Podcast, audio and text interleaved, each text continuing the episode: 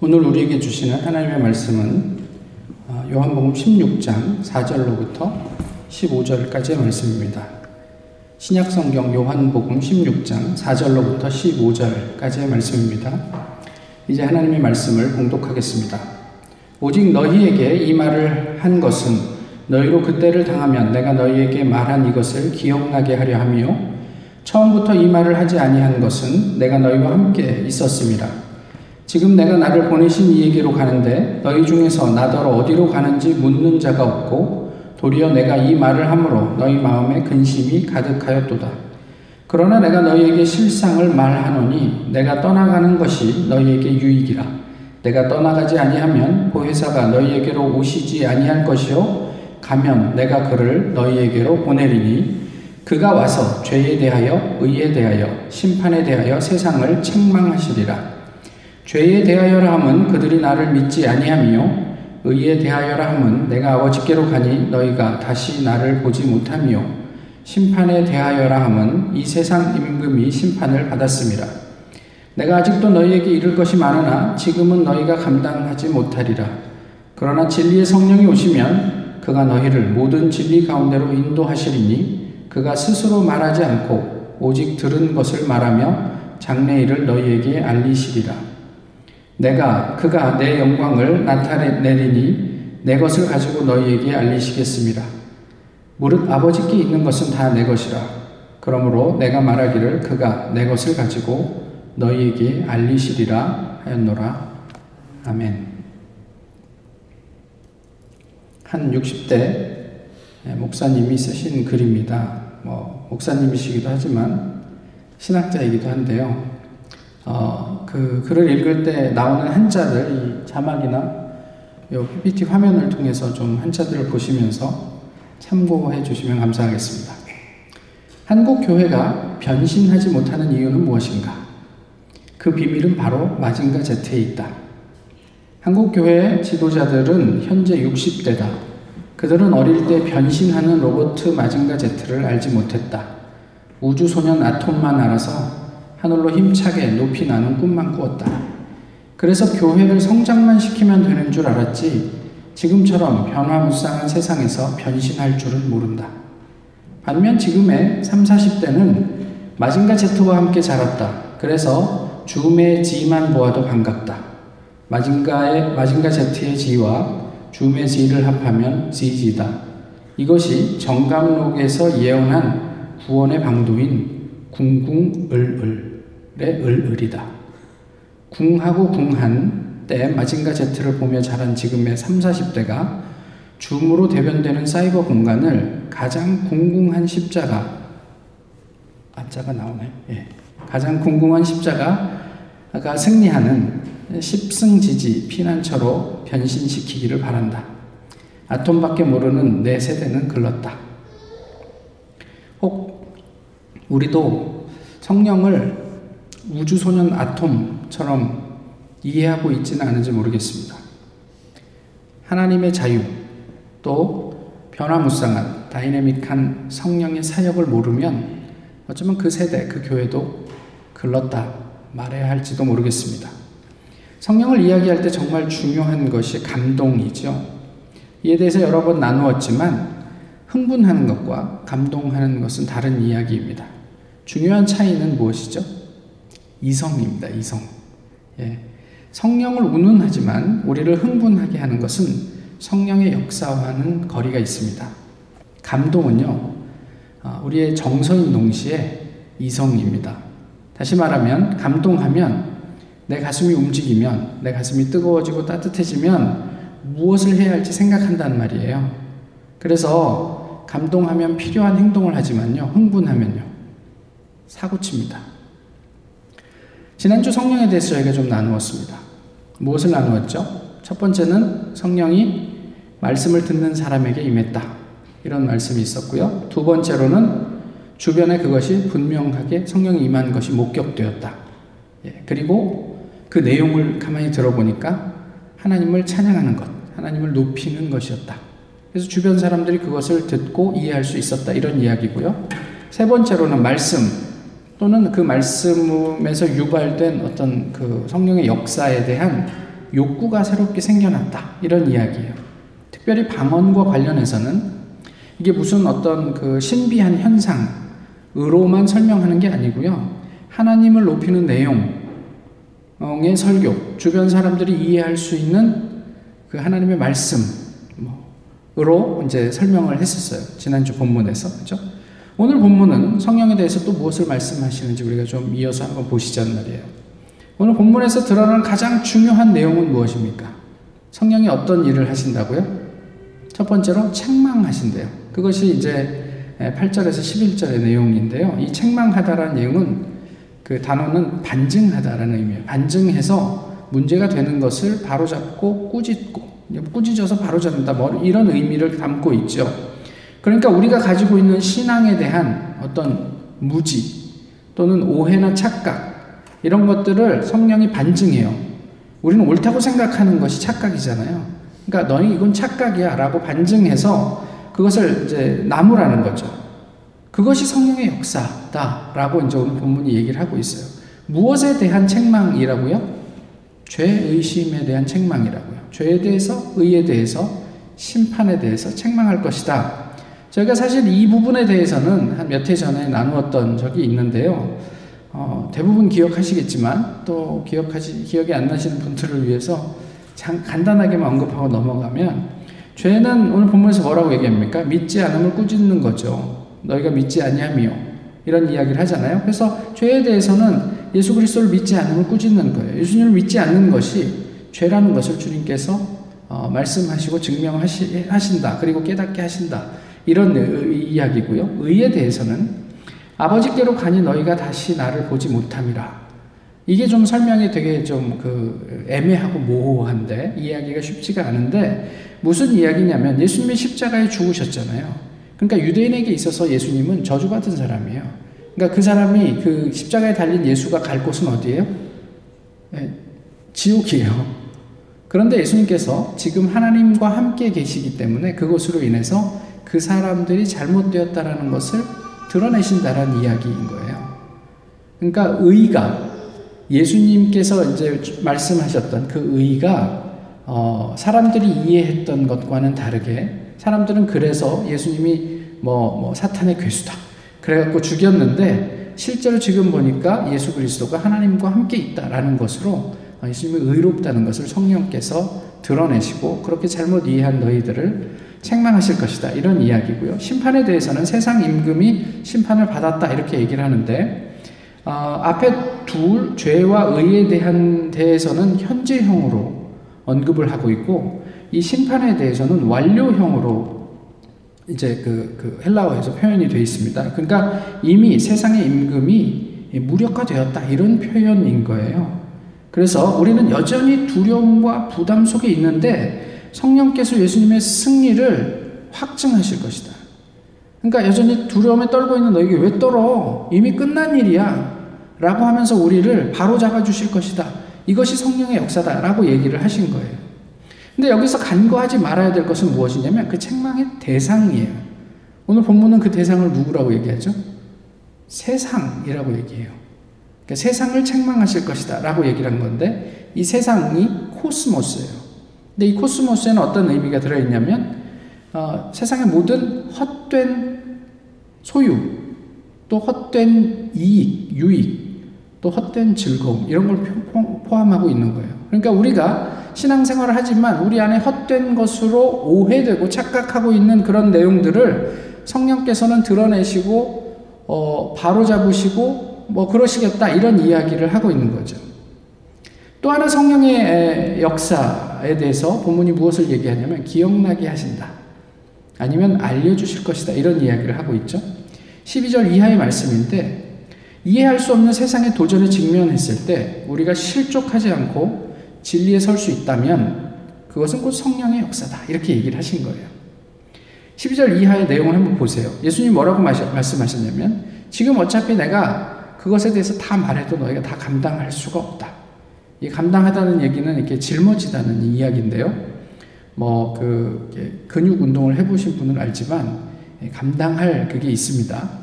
어 뭐 내가 뭐 한번 해보지 그러고 여러분 200kg를 이렇게 뭐 하실 수 있어요? 데드리프트 뭐 이런 거 하실 수 있겠어요? 허리 나갑니다. 조심하셔야 돼요.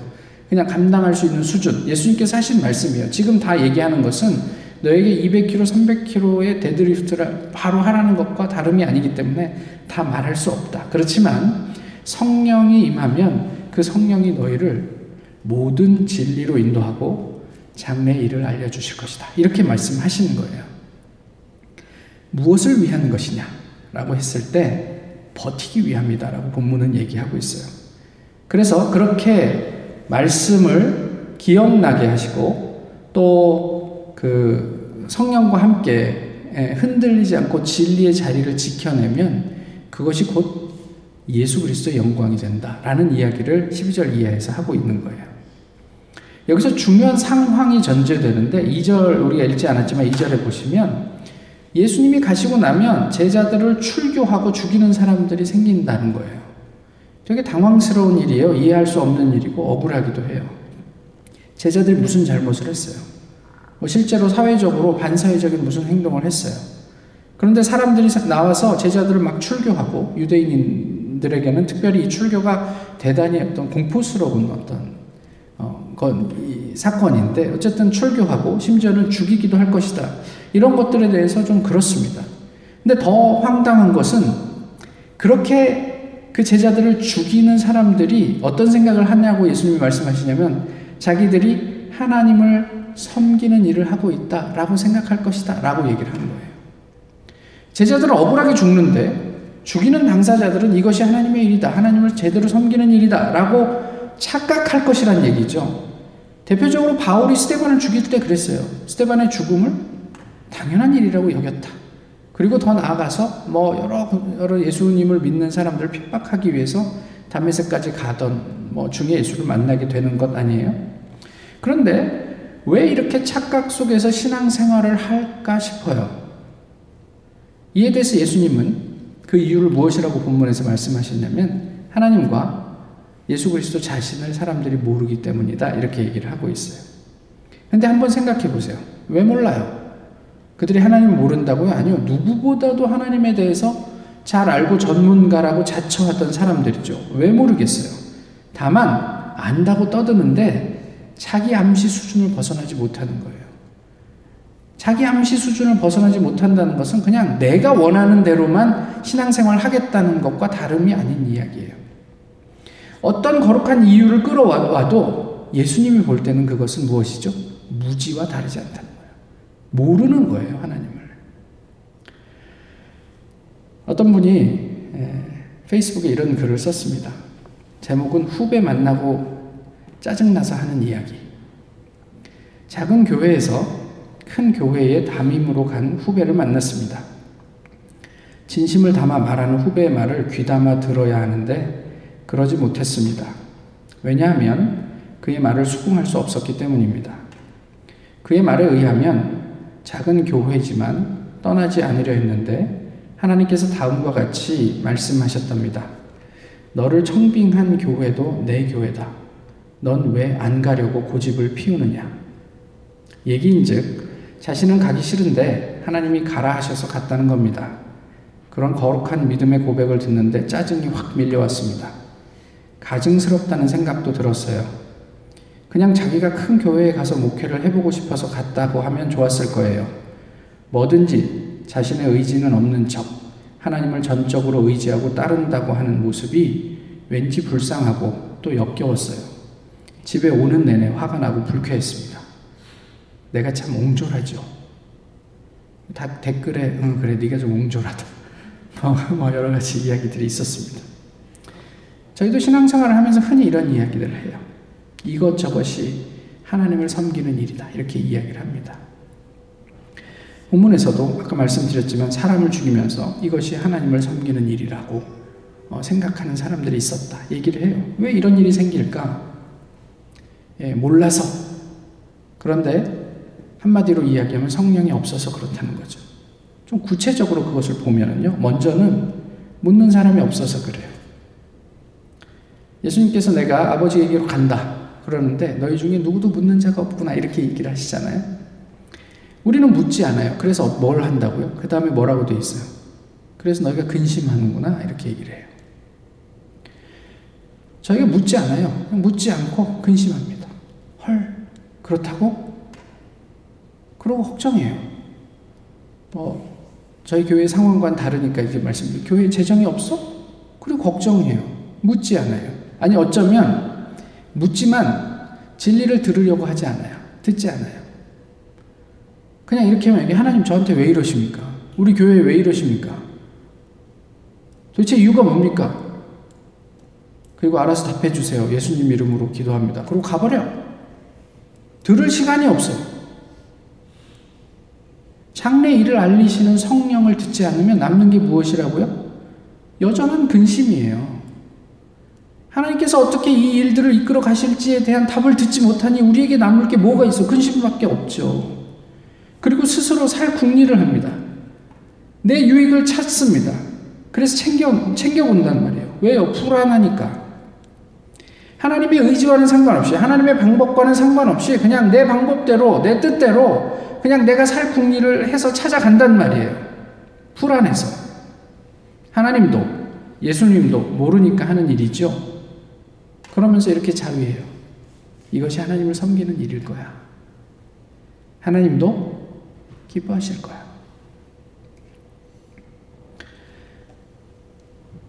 왜 우리는 이렇게 이런 일을 할까? 두 번째 성경이 뭐라고 얘기합니까? 자기 유익만 구해서 그래요. 조금 전에도 말씀드렸지만 요한복음 11장 50절에 무슨 말씀이 있냐면 예수님 당시의 대제사장인 가야바가 예수님에 대해서 이런 이야기를 합니다. 한 사람이 백성을 위하여 죽어서 온 민족이 망하지 않게 되는 것이 너희에게 유익한 줄을 생각하지 아니하는도다. 그러니까 이제 한마디로 얘기하면 그 예수 죽여서 없애버리자 이런 이야기예요. 그게 너희에게 유익이다 이런 얘기거든요.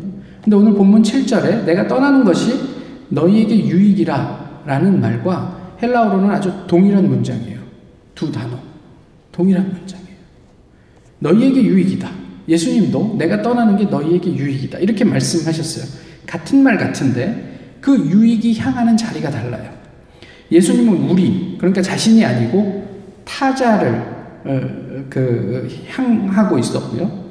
가야바가 말한 유익은 자기 자신을 향하고 있어요. 예수님의 선택은 제자들, 곧 우리의 유익을 위함이지만 대제사장의 선택은 자신을 포함한 기득권 종교인들을 위한 것이었단 말이에요. 제 골치 아프지? 그냥 없애버리면 우리가 정말 좋아. 이 얘기고요. 예수님은 내가 죽으러 가는 게 너희한테 정말 좋아. 이렇게 말씀하신 거예요. 그리고 예수님을 그, 그, 어, 그 종교인들은 가야바는 죽이면서 이것이 하나님을 섬기는 일이라고 확신했습니다. 교회를 위한 일이라고 확신했어요.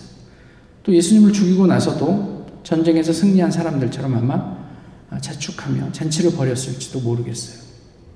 그리고 더욱 기세 등등해서 어, 세상에 흩어져 있는 많은 예수를 믿는 크리스천들을 어, 이렇게 핍박하기 위해서 이렇게 흩어져서 사람들을 찾아 나섰다는 말이죠. 1905년에 노벨 문학상을 받은 쉔키에비치의 작품이 뭔지 아십니까? 아, 모르는 척. 저희가 잘하는 거죠. 모르는 척. 제가 그 작품 이름을 대면 다 고개를 끄덕이실 텐데, Quo Vadis. 못 들어보셨어요? 예, 아시죠? Quo Vadis. 아, 내용도 다는, 아, 뭐 저도 몰라요, 다는. 그런데 대표적인 내용은 아시잖아요. Quo Vadis. 네로의 박해를 피해서 베드로 로마를, 로마를 떠나갑니다. 로마를 벗어나면서 예수님과 마주치죠. 예수님이 베드로를 지나서 로마로 향하는 것을 보고 베드로가 예수님에게 묻습니다. 뭐라고 묻죠? 대답 안 하시기로 작정하셨으니까 예, Domine, quo vadis 이렇게 얘기해요. 무슨 뜻인지도 아시죠? 주님 어디로 가십니까? 예수님이 뭐라고 대답하셨죠? 박해를 피해서 너희는 다 떠나니 나는 거기에 들어가서 십자가에 못 박혀 죽으련다. 이 말을 듣고 베드로가 마음을 돌이킵니다. 그리고 자기 자신이 가던 길을 돌이켜 다시 로마로 들어가서 거기서 순교했다라는 내, 내용의 이야기이죠.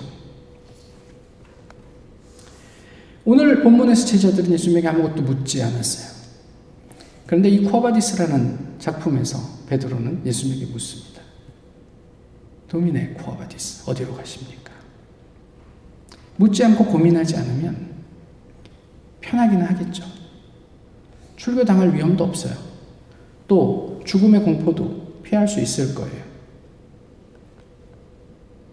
그러나 평안은 글렀습니다.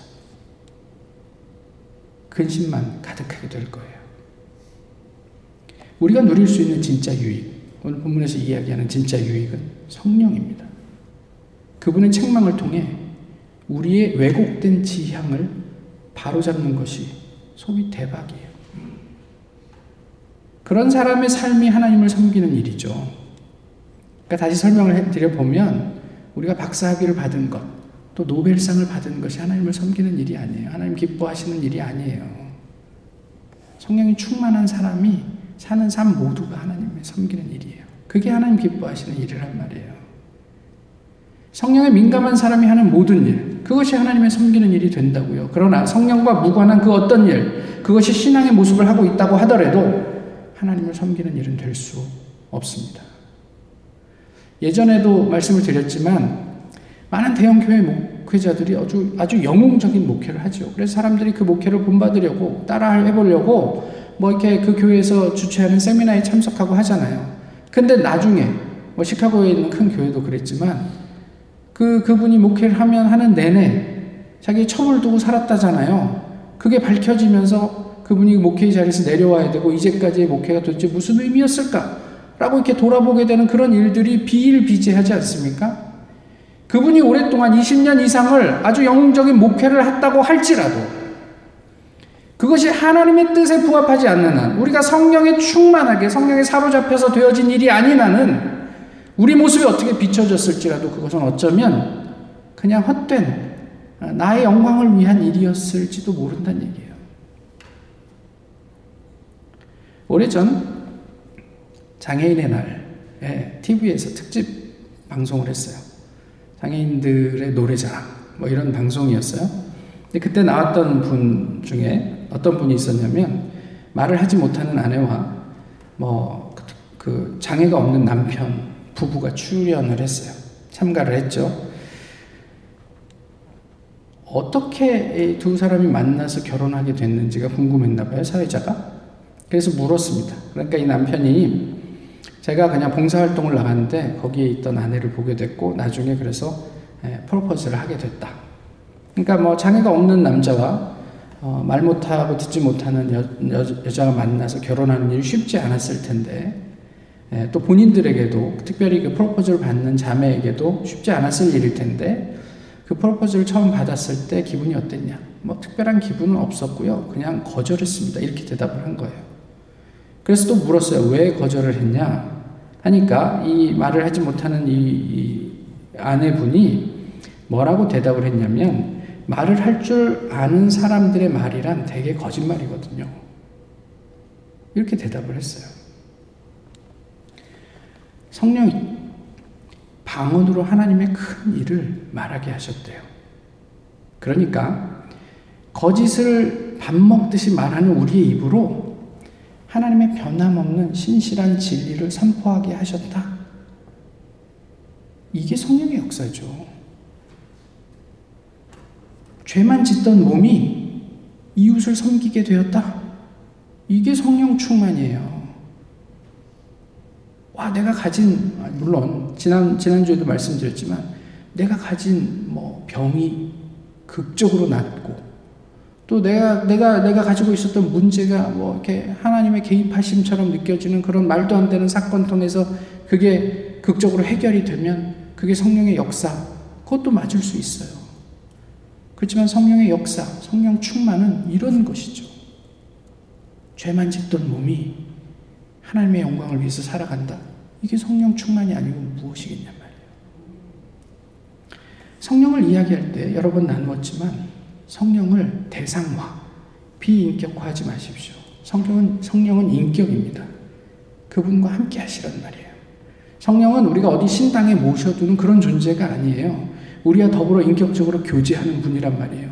필요할 때만 찾아서 내가 원하는 그 필요를 요구하는 그런 대상이 아니고 평상시에 늘 만나서 식사도 하고 대화도 하고 또 격렬하게 토론도 하고 그리고 고민하면서 함께 울고 웃고 때로는 여행도 떠나는, 떠날 수 있는 그런 분으로 성령을 만나고 경험하시란 말이에요.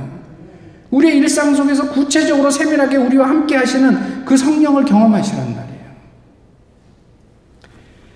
저희가 성령을 이야기할 때 보통 그, 그, 숨, 호흡으로 얘기를 하죠. 물론 뭐 헬라어나 히브리어에서도 루아흐, 뭐 프뉴마 이게 전부 다 바람 내지는 호흡 이렇게 그런 의미로 쓰이고 있습니다. 근데 우리가 평상시에 호흡할 때 우리가 호흡을 인식합니까? 어, 내가 1분에 몇 번 숨 쉬었다. 뭐 이런 거 인식하지 않죠. 근데 호흡을 우리가 인식하게 될 때는 언제죠? 호흡에 문제가 생길 때입니다. 공기가 없어져서 호흡하기가 어려워지거나 아니면 병이 있어서 이렇게, 이렇게 폐에 문제가 생겨갖고 더 이상 호흡하기 어려울 때 우리는 호흡을 인식합니다. 성령이 이와 같은 거예요. 어떤 분이 이렇게 이런 글을 쓰셨어요. 영어라서 죄송한데 어쨌든 한번 읽어보겠습니다. The Spirit of God is like our breath. God's Spirit is more intimate to us than we are to ourselves. We might not often be aware of it, but without it, we cannot live a spiritual life. It is the Holy Spirit of God who prays in us, who offers us the gifts of love, forgiveness, kindness, goodness, gentleness, peace, and joy. It is the Holy Spirit who offers us the life that death cannot destroy. Let us always pray, Come, Holy Spirit, come. 성령은요, 우리가 우리 자신에게 가지고 있는 것보다 훨씬 더 우리에게 친밀하신 분이란 말이에요. 그런데 우리가 종종 그걸 인식하지를 못해요. 근데 우리가 성령 없이는 당연한 이야기지만 spiritual life는 살기 어렵지 않겠어요? 성령이 어떻게 하세요? 우리를 우리 안에서 기도하시면서 우리에게 뭘 오퍼 하신다고요? Gifts of love, 사랑의 열매.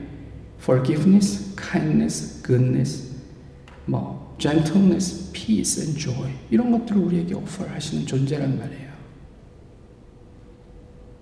그래서 성령과 성령이 그 성령이 어떤 어떤 뭐 죽음도 어, 파괴할 수 없는 어떻게 할 수 없는 그런 삶을 우리에게 허락하시는 분이다. 이렇게 얘기하면서 함께 기도합시다. Come, Holy Spirit, come.